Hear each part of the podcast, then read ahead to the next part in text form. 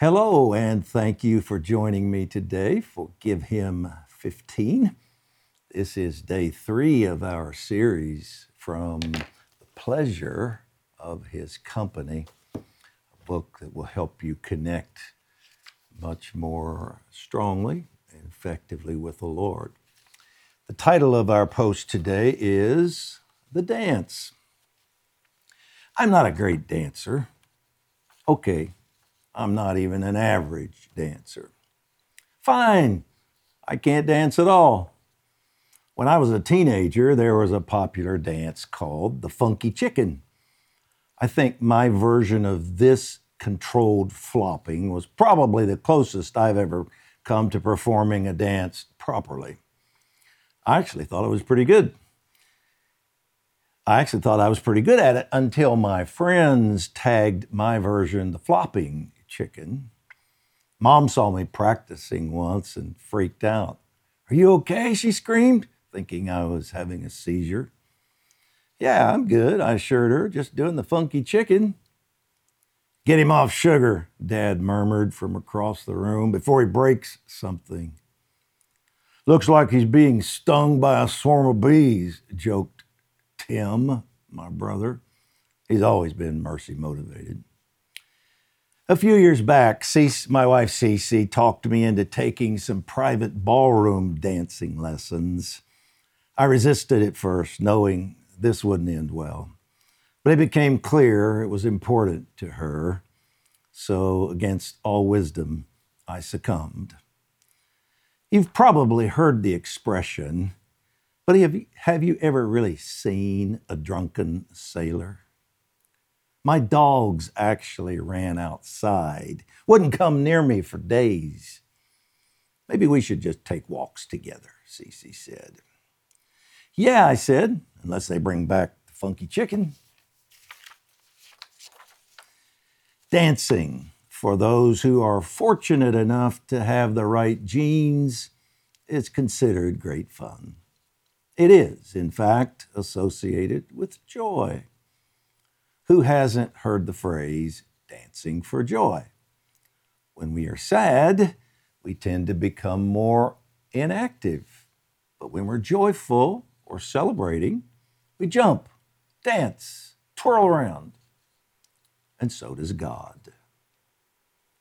No, I'm not kidding. He dances. There's a little known verse in the Old Testament that gives a wonderful description of God's dancing heart toward his kids. Zephaniah 3:17 The Lord your God is in your midst, a victorious warrior. He will exalt over you with joy. Be quiet in his love, and he'll rejoice over you with shouts of joy. In Hebrew, the word translated rejoice, rejoicing over us, is the Hebrew word gul, which literally means to spin around under the influence of any violent emotion.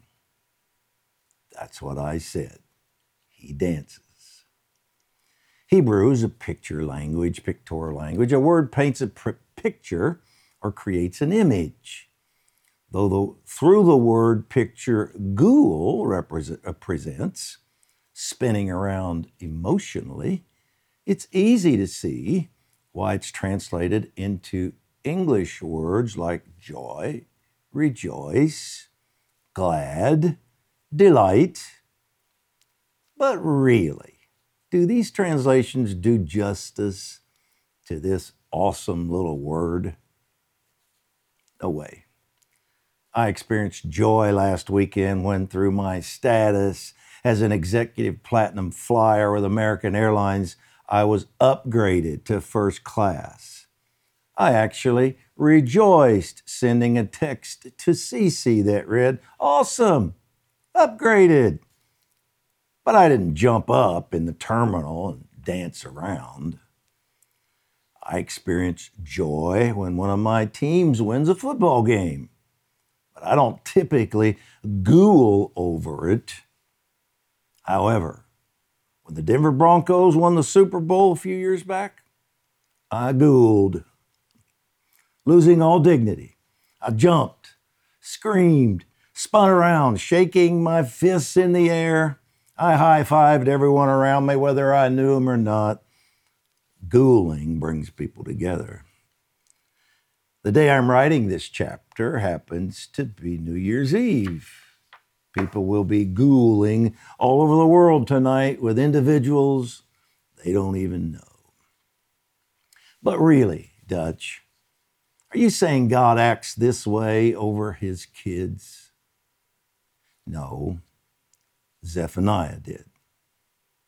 In the great story of the prodigal son, the prodigal's father depicted our heavenly father. When the wayward son returned home, his father was so excited he threw a party accompanied by music, dancing, and great rejoicing. I can't prove it, but I know who was leading the dance. Dad. The guy who ran to meet his returning son, butchered and fattened, and butchered the fattened calf and threw the party. That's who danced. One of my favorite lexicons says the word rejoice in the New Testament in the prodigal story may be related to a Hebrew word that describes a young sheep or lamb skipping and frisking with joy. The same word is used to describe how angels in heaven act when a person comes to Christ. There's a new description of heaven for most of us happy, playful, skipping God with his happy, frolicking angels. Some will think I'm insulting God's dignity by ascribing to him human emotion and celebrative actions. Let me assure you, this is not my intention. I don't for a moment believe God acts like us. I believe we act like him. We were created in God's image, likeness. That means we have emotions because He has emotions. We love because He loves, laugh because He laughs, cry because He cries, dance because He dances. If your concept of Him is a distant, stoic, and boring entity, think again. You've probably read the popular Footprints poem, which depicts the Lord carrying us through difficult situations in life. I like the following version better. A woman had a dream in which her life with Jesus was pictured by footprints in the sand. For much of the way, for much of the way, the Lord's footprints went along steadily. Her prints, however, began in a disorganized stream of zigzags, starts, stops, turnarounds, circles, departures, returns. But gradually, her footprints were in line with the Lord's, eventually paralleling his consistently. She and Jesus were walking as true friends. Then an interesting thing happened. Her footprints began walking precisely in his steps. Inside his large footprints were her smaller prints. She and Jesus were becoming one. Then, gradually, the footprints inside the larger footprints seemed to grow bigger, eventually disappearing altogether. There was only one set of footprints they had become one. Then something awful happened. The second set of footprints was back, zigzags all over the place, stop, start, deep gashes in the sand, a veritable mess of prints. She was saddened, shocked in her dream. The lady went to the Lord in prayer, asking to understand. Lord, I understand the first scene with the zigzags and so on. I was a new Christian, just learning. but you helped me learn to walk with you? That's correct, replied the Lord.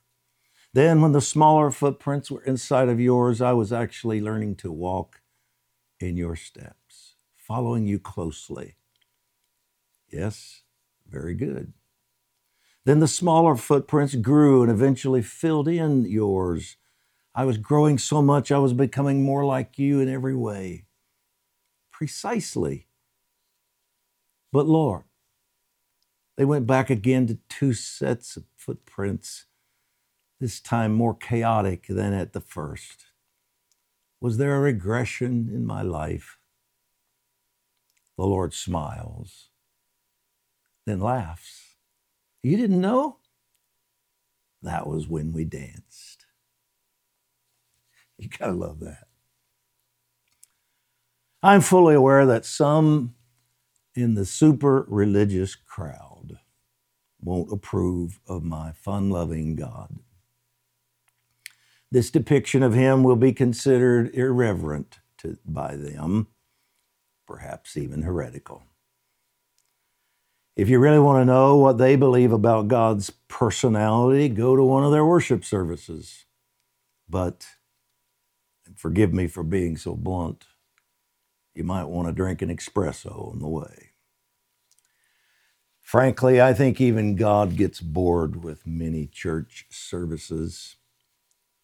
Trust me, the God of Scripture isn't starchy and religious. Our worship gatherings should be celebrations where we join hands with Papa God and have a little fun frisking, leaping, and dancing. Shabbat, the Hebrew word for Sabbath, means not only to stop or cease from work, but also to celebrate. In much the same way, we celebrate certain days, holidays, for example, by resting from work. This is the concept of Shabbat or Sabbath.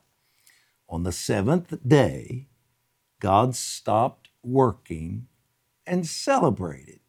He was so excited about having a family, he decided it would be commemorated with a rest and celebration day. That puts a new twist on taking a Sabbath. Every seventh day, we should all rest and celebrate our membership in God's family with joy and great rejoicing. If we did so, the gospel we preach would be a lot more appealing. Abandon your concept of a passionless, boring God. Reject all religious stereotyping of Him. Let your Heavenly Father be real, relevant, relational, and fun. Only then will you truly experience the pleasure of His company. Look up. I think He's asking for this dance. Let's pray. Father, we are amazed at your passionate love toward us, leaping and rejoicing over us just as we do our kids. We've allowed religion to tell us Satan is fun, you're boring. He laughs, you're always somber forgive us. You created fun and laughter. We are thrilled to think our Heavenly Father is fun loving, real, relevant, and relational. May our heart's response to your passionate love be increasingly undignified. Like David, May we dance unashamedly over our relationship with you. Teach us that holy doesn't mean somber. Omnipotence isn't stoicism. And above all others doesn't equate to unreachable.